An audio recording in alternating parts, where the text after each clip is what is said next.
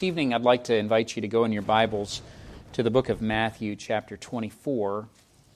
And as we've been preaching along the theme of being a disciple or a follower of Jesus Christ, and talking about what that means practically and how God works in our lives, how His desire is to fellowship with us and for us to fellowship with Him so that He can employ us in doing His work in this world.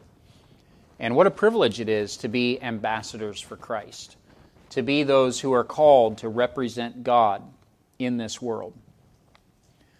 Now, Matthew 24, many of you will recognize this context as the Olivet Discourse.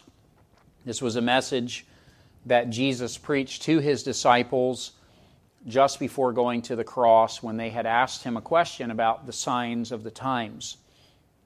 And of course, at this point in Matthew 24, the disciples did not fully understand what was coming. They didn't comprehend that Jesus was getting ready to die on the cross, even though he'd been preparing them for that. He'd been explaining to them that he was going to go, but it still had not yet fully registered in their minds what was about to happen. They certainly weren't thinking of Jesus leaving, so they weren't thinking about him coming back either. But Jesus in Matthew 24 talked about some of the events that will take place at the end of the world. And I don't want to spend a lot of time this evening talking about eschatology and uh, the, the timeline and all of that sort of thing. Um, obviously, in Matthew 24, some of the things Jesus is talking about are events that will take place actually during the seven years of tribulation and will be precursors to the bodily return of the Lord Jesus Christ. And yet there's also an application in verse 42, and we're going to read verses 42 down through 51. For those who are disciples indeed, to be looking for the end of all things, looking for the, for us, we're looking for the catching away, the rapture. We're looking for Him to call us to Himself. But that catching away is going to be the beginning of a lot of different events, which will, of course, culminate in His bodily return to this earth, and then all the events that will transpire after that, which are revealed to us in the Scriptures. And so, as believers, it's important for us, and we're charged to have our mindset in this way that we are not here forever. We're here for just a short time, and there is an important charge or challenge to us that we must be watching. So in verse 42, Matthew chapter 24, verse 42, the scripture says this Watch therefore, for ye know not what hour your Lord doth come. But know this, that if the goodman of the house had known in what watch the thief would come, he would have watched and would not have suffered his house to be broken up. Therefore, be ye also ready, for in such an hour as ye think not, the Son of Man cometh. Who then is a faithful and wise servant, whom his Lord hath made ruler over his household, to give them meat in due season?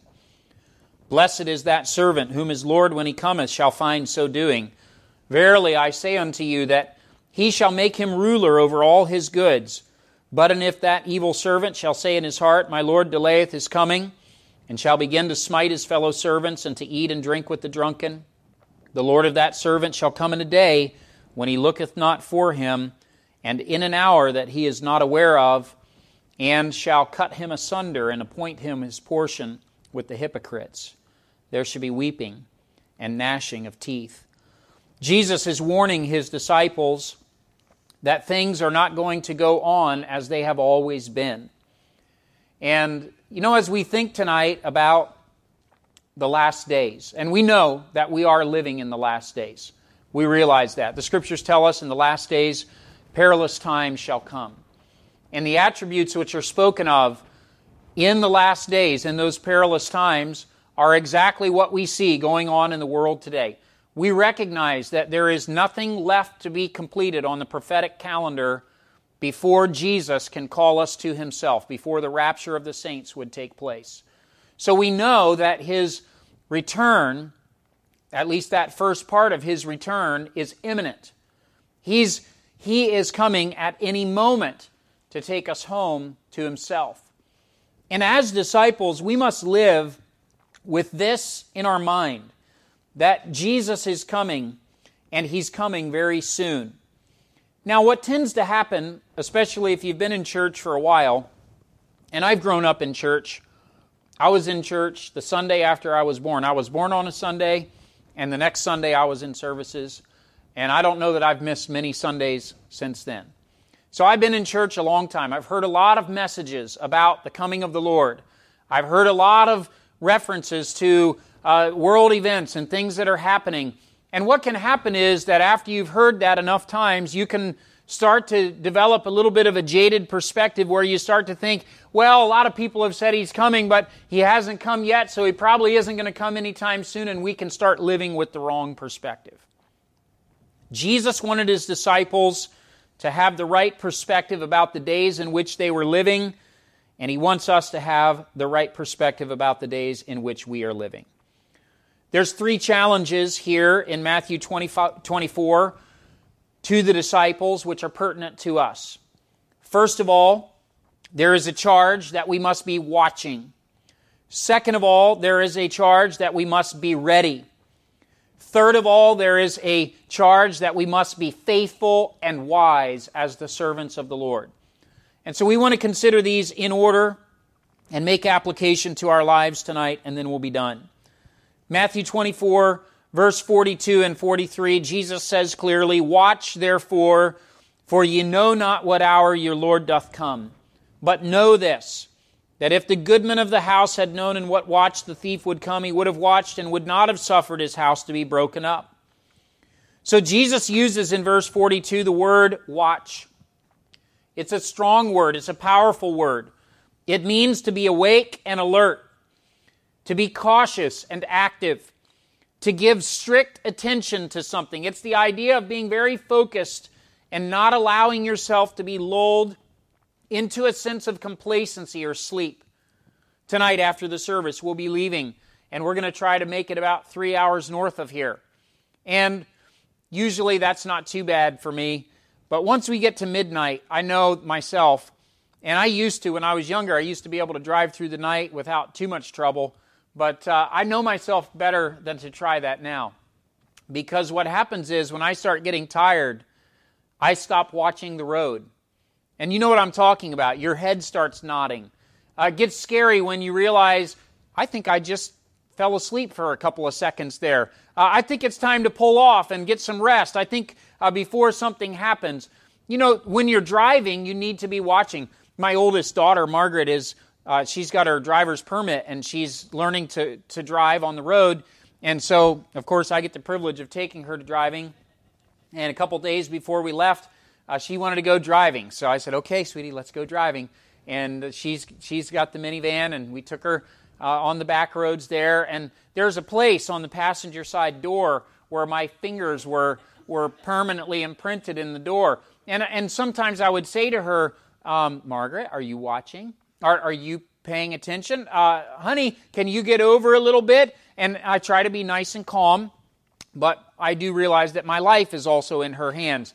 And so, you know, as we're learning, uh, you know, my encouragement to her is you've got to learn, and I've, I've been teaching her, okay, you've got to look down the road and you've got to take in what's close with your peripheral vision, but you've got to be looking farther down the road than right here because you need to be able to react to things that are happening out there.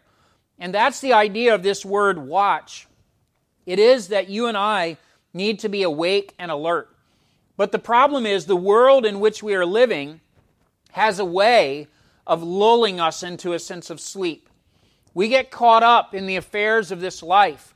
We get distracted with things that we could argue to be quite important, and yet in their importance, they do not equal the, the spiritual things. They do not equal the return of the Lord. And we can allow our attention to begin to be distracted by those things. And, and we begin looking off another direction and we forget that the Lord is coming back. 1 Thessalonians 5 and verse 6 address this same problem. And there the apostle said, Therefore let us not sleep as do others, but let us watch and be sober. As God's children, as disciples, followers of Jesus Christ, we should be very alert and very sober and very awake because right now we are living in exciting times. There are incredible things that are happening in the world all around us which indicate that we are getting closer and closer to the return of the Lord Jesus Christ and that it could be very soon. And we must be awake. We must be alert. We must not be distracted. Now, in verse 42, Jesus said the reason that we need to watch is because we know not what hour the Lord doth come. And it's a good reminder that if somebody starts to tell you that they've figured it out, they got the date, they know when he's coming, they don't know. They're a false prophet. They just told you by what they said that they have no idea what they're talking about. So don't buy their book, don't listen to their program, write them off as a false prophet, move on because they are teaching false doctrine. Actually, as I'm teaching in our Bible Institute about the cults, and it's, it's fascinating how many of the cults began through a study of eschatology that went astray and led someone to believe that they knew when Jesus was returning, and they began building a following around that, which ended up being a cult. And so be careful about people who say that they know, because what Jesus told us explicitly is that no one knows. There is going to be a surprise element of Christ's return, which should cause us to constantly be on watch. He has not told us exactly when He's coming. Now, people do want to know. And actually, if you had a way of finding out when Jesus is going to return and being able to publish that, you would have a lot of interested buyers. You could sell your book. People would grab, gravitate to that because they want to know. The reason that they want to know is because they want to know now, how much time do I have? because I got some things I want to get done. This is the same thing, you know, people people want to be in control of the day of their death. They want to know when they're going to die and how they're going to die, and they want to have full control over that. But the, the problem, we don't have any control over that. That is something that is in the Lord's hands. You don't know when the return of the Lord is going to be. You don't know when the day of your death is. If we knew the hour that Jesus was coming, then we would be prone to sleep or to waste time until the last minute. We would say, Well, I've got some time to get some things done, and then I'll get really serious. But here's what we know He could come anytime, He could come in the next few moments, He could come tonight, He could come tomorrow, He could come before the end of this year. Therefore, we must be ready. We must be constantly watching. Ephesians 5 and 16 the scripture tells us that we must be redeeming the time because the days are evil. Brethren, as disciples, as followers of Jesus Christ, let it be said of us that we are living in such a way that we are buying back the time, that we are making our time count for Christ. You know, even if you live long enough to die before Jesus comes again, before he catches us away, honestly, we don't have much time. There's not much time to waste. And we've got to be diligent as the servants of the Lord, as those who are the followers of Christ. We've got to be investing our lives. We must be walking circumspectly because we realize that uh, there's a need to invest our lives for the cause of Christ. Now, Jesus spoke about his coming as an hour. He says, Ye know not what hour your Lord doth come. And when he speaks about his return in the sense of this hour, it gives us this idea that the return of Christ is a specific event. The time has already been set. Do you know that God the Father already knows exactly when this will take place? The time has been set, but no man knows that day or that hour. No one knows exactly when that's going to happen. But it's not, the, the reason that no one knows is not because it's a nebulous thing or it might not happen or it's still in question. There is no question. Jesus is coming back. He is going to return. We must be ready. We don't know the day or the hour, but we must be watching and we must be prepared because Jesus is going to return. I like to say it this way it's already on the calendar, it's there. If you could see the calendar, you would know when it is, but you can't see the calendar. But that doesn't change the fact that it's on the calendar. He's coming. So watch. As disciples of Christ, this idea of watching has the idea that we look with discernment at the world. We look at the things that are going on and we resist the temptation to follow the trends or to get involved in the way that the rest of the world is looking at these events. Instead, we see them through the eyes of God. We see them with watchful eyes, recognizing we're counting down. So there's a lot of things that have transpired even in the last few months that there's part of me that I say, I really don't like this. But there's another part of me that says, you know, it sure seems like this would facilitate the end times, and it seems like we're getting closer and closer to the return of the Lord. And so uh, we need to be watching, we need to be looking with spiritual eyes. You ought to pay attention to things that are going on in the Middle East.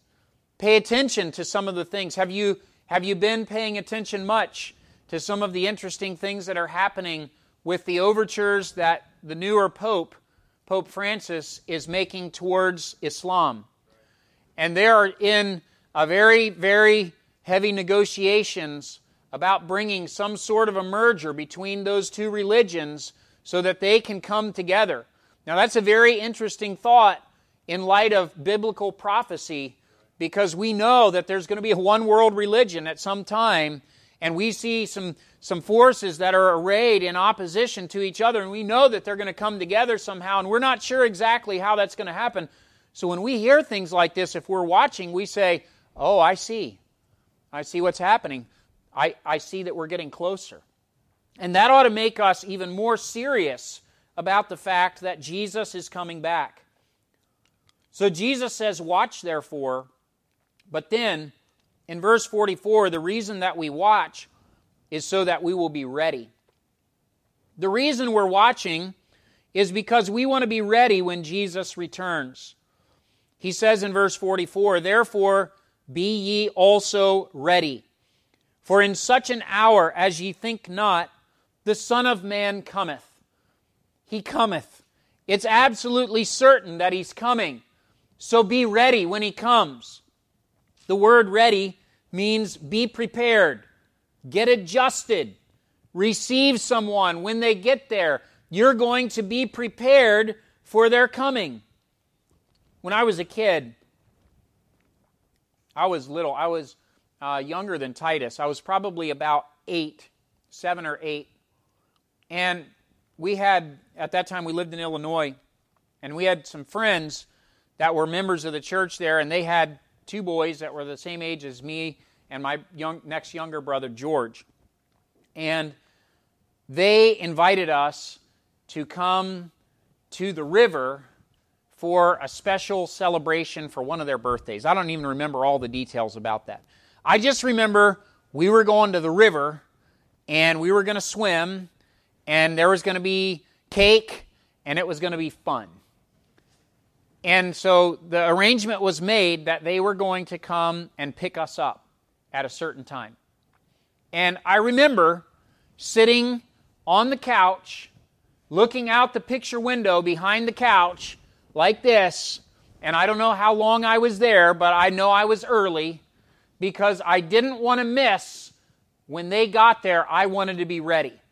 Had all my stuff ready. I was watching. I was I was anxious because I wanted to get on with it. Let's go. Let, I want to go have some fun. I want to be there with my friends. That's the idea of what it means to be ready. It means to have some anticipation, some excitement about the fact that the Lord is coming. You know, to be ready, it would be good for you to be saved. If you're not saved, you're not ready. Because if you're not saved, when He comes, He's not taking you with Him. You're not going to be caught away. That's a very serious matter indeed. So if you're not saved, You must consider this. You must reckon about your need of Christ.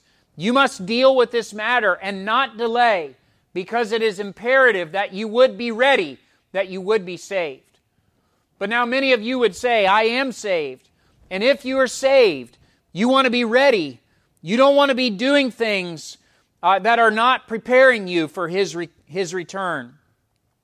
The reason we need to be ready is because, again, in verse 44, and he's really stressing this point For in such an hour as ye think not, the Son of Man cometh. Though we can anticipate his coming, and though we can see things that are going on in the world, there is a sense in which we need to realize that he's going to come at a time when we are least expecting him. At a time when, if we're not careful, we're not going to be ready. We tend to think, well, I'm a Christian, so I'll be ready. I'll see the signs. I'll know that he's coming. It'll, it'll probably be revealed to me ahead of time. No. No. In such a time as ye think not, he's coming. Honestly, many Christians that I speak to, from the way they speak to me, I think they've convinced themselves that he's not coming back for a long time, which tells me he must be coming back soon because so many people think he's not coming back for a long time. The Lord is going to return when we are least expecting him, and many people will be caught off guard by his return. Many people won't even realize what has happened. And I don't know how that, there's a lot of conjecture about what's going to take place. I mean, you have saints raptured out of the world. Aren't people going to notice? Aren't they going to, what is the deception that's going to take place? We know there will be a strong deception. We don't, we don't understand how all that's going to take place, but we do know this that if we're not careful, we will be caught off guard by his catching away. One of the reasons that we'll be caught off guard is because many of us, and definitely most of the world, has this idea ah, come on. He's not coming back. I've heard that all my life. In fact, you live here in the Bible Belt. And I'll bet if you went out and talked to your neighbors and people who've grown up in church and talked to them about the return of the Lord, I'll bet a lot of them would say, Oh, come on. I've heard that for so long. Ah, we got time. I don't think it's going to happen anytime soon because men have this idea the Lord is tarrying in his return. But no, he's not tarrying. He's right on time. He's coming exactly when it's the right time. He's going to catch us away at exactly the right moment. He's not late. He's not going to be early. He's going to be right on time. Don't be ignorant of this fact. The Lord is not slack concerning his promise, as some men count slackness. He has promised to come. He will come. You can be assured of it. Therefore, you must get ready. Thankfully, our God is long suffering, not willing that any should perish, but that all should come to repentance. You say, why hasn't he come? because there's still some that are not in the fold. There's still some that need to come to him. But the time is coming when he is coming. So be watching and be ready. Be ready for the return of the Lord. Once again, he reminds us the Son of Man cometh. It is a sure thing. Jesus is coming again. There is no doubt about this truth. We are commanded to be ready. Get yourself ready because Jesus is coming. Be watching. Be ready.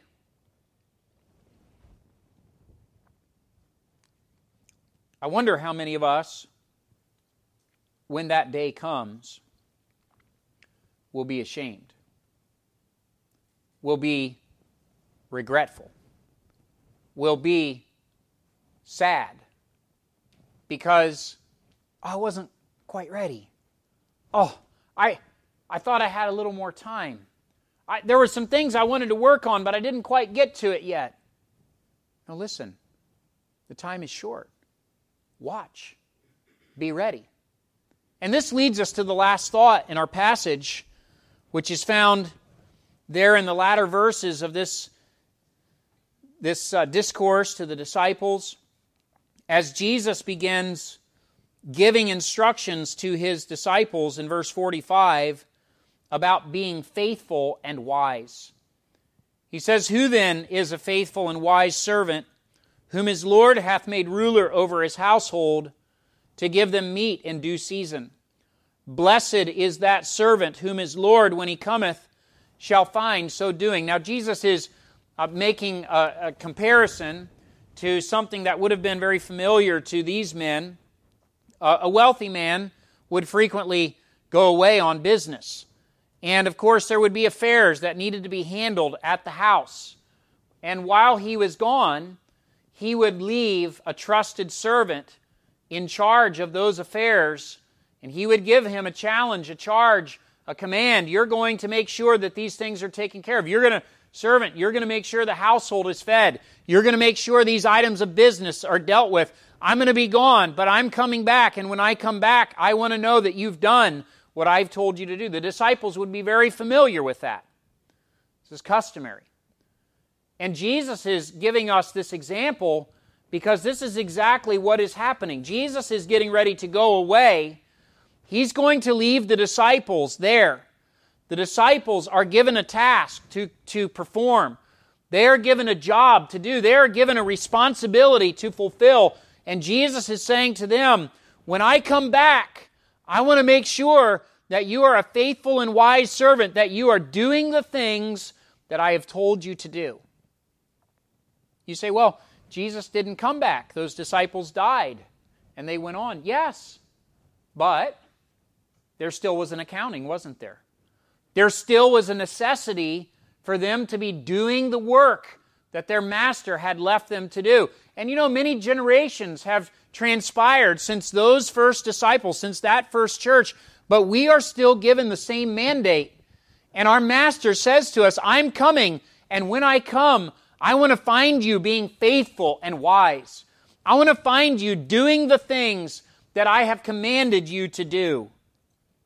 The word faithful means someone who is trustworthy or someone who is faithful in the transaction of business someone who does what you expect them to do.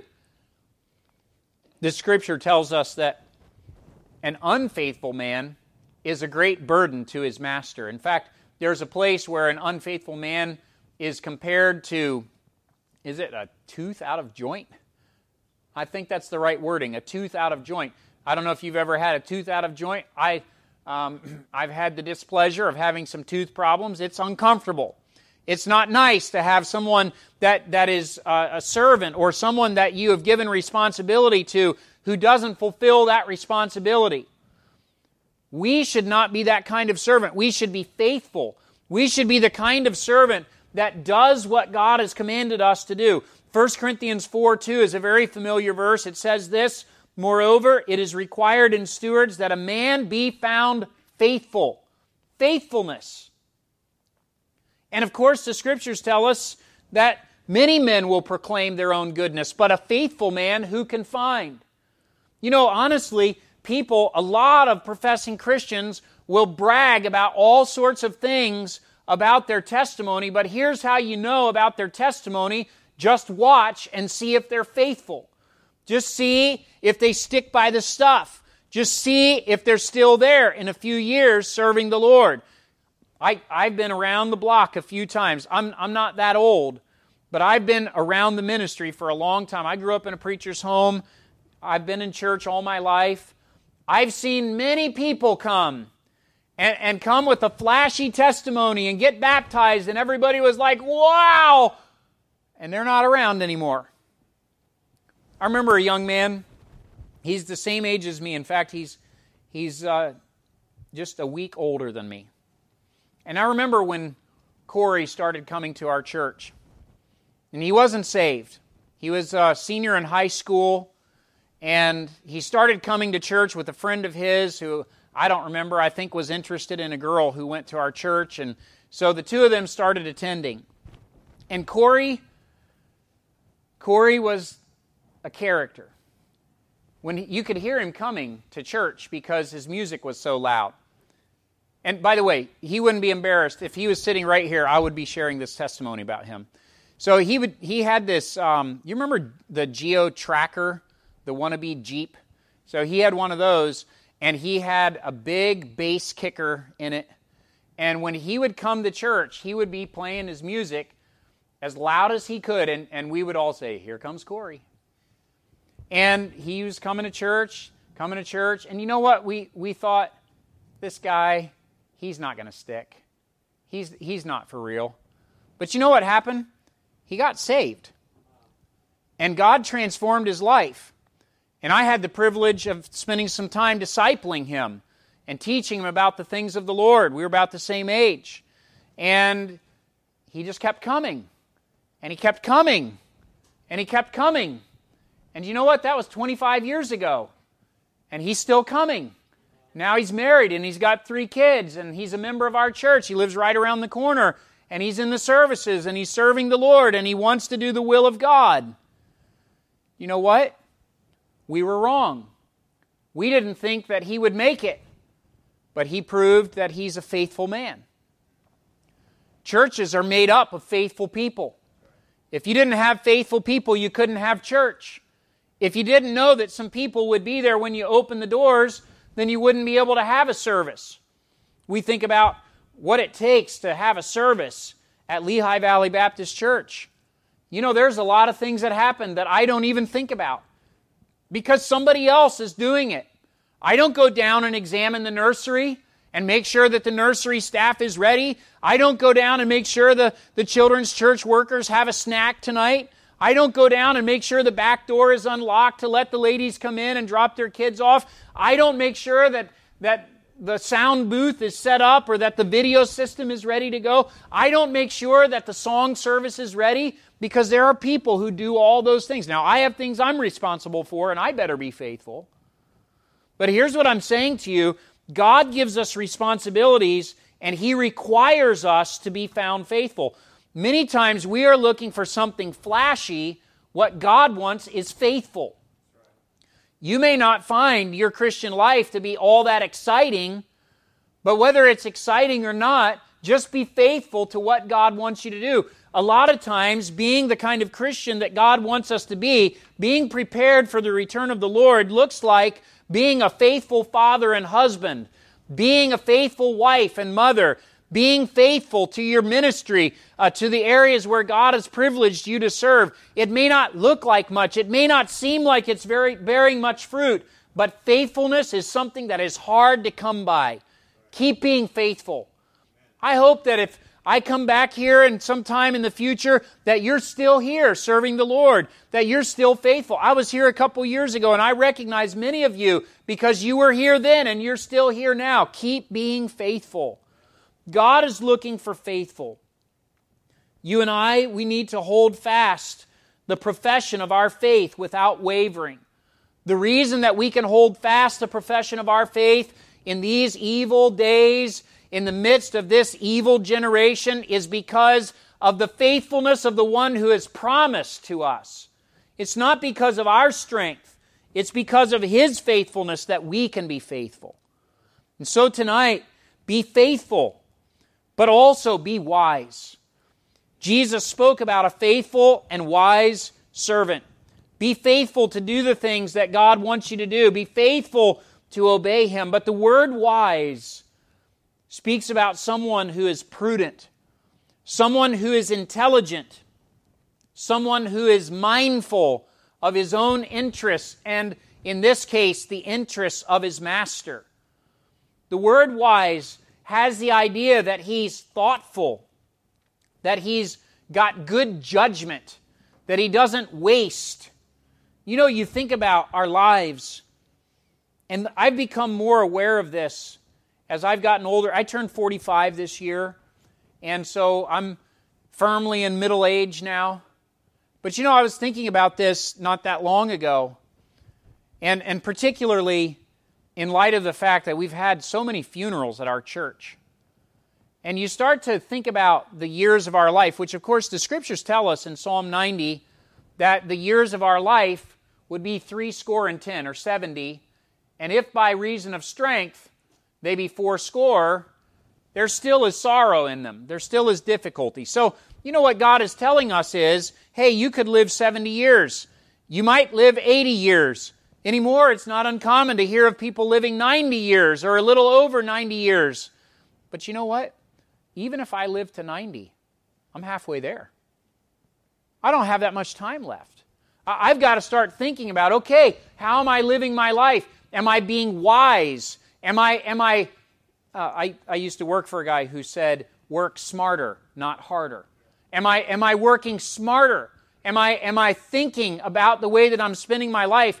And I think as believers, one of the ways that we work smarter is that we learn to invest our lives in the lives of others who, who want to be disciples of Christ. And we teach them, follow me as I follow Christ. So we're going to be involved in investing our lives in others because that gives us the power of multiplication. That begins to, to have effects in many different people's lives. So to be wise, for a servant to waste the days that God gives them to serve would not be wise. It would be very foolish. To fritter away the time that God gives in other interests instead of His interests, this would not be wise. This would be foolish. But it is very wise for you and I to invest our moments and our days in the service of the Lord. I don't know how long we have. I don't know how long it will be till He calls us home. But let's make every day count. Let's not waste any days. Let's not say, hey, Lord, this is my personal day. You know, I've, I've stored some up. I get a couple personal days, don't I? No. We need to be busy about our Father's business. The way that Jesus lived is a wonderful example of this. In his earthly ministry, Jesus did everything on purpose. Jesus was very methodical. He was wise in the way that he interacted with others, in the places that he went. You might have thought it looked accidental, but it wasn't accidental. It was wise. And this is exactly how you and I should live. We should be faithful and wise servants. And then Jesus says in verse 46 Blessed is that servant, whom his Lord, when he cometh, shall find so doing. There is a blessing to the servant of the Lord who is thus prepared. We could talk about how to be prepared in this way. And I think there's a lot of things that go into it. But what Jesus is, is communicating so clearly is that when Jesus comes, he expects to find us busy about his business. And if he finds us busy about his business, if he finds us striving lawfully, if he finds us engaged in that which we are left with the responsibility of doing, there is a blessing, there is a reward that is coming to this kind of a person. This is what we should aspire to. Some people have a problem with those kind of rewards, and they say, you know, we shouldn't be motivated by rewards. I beg to differ.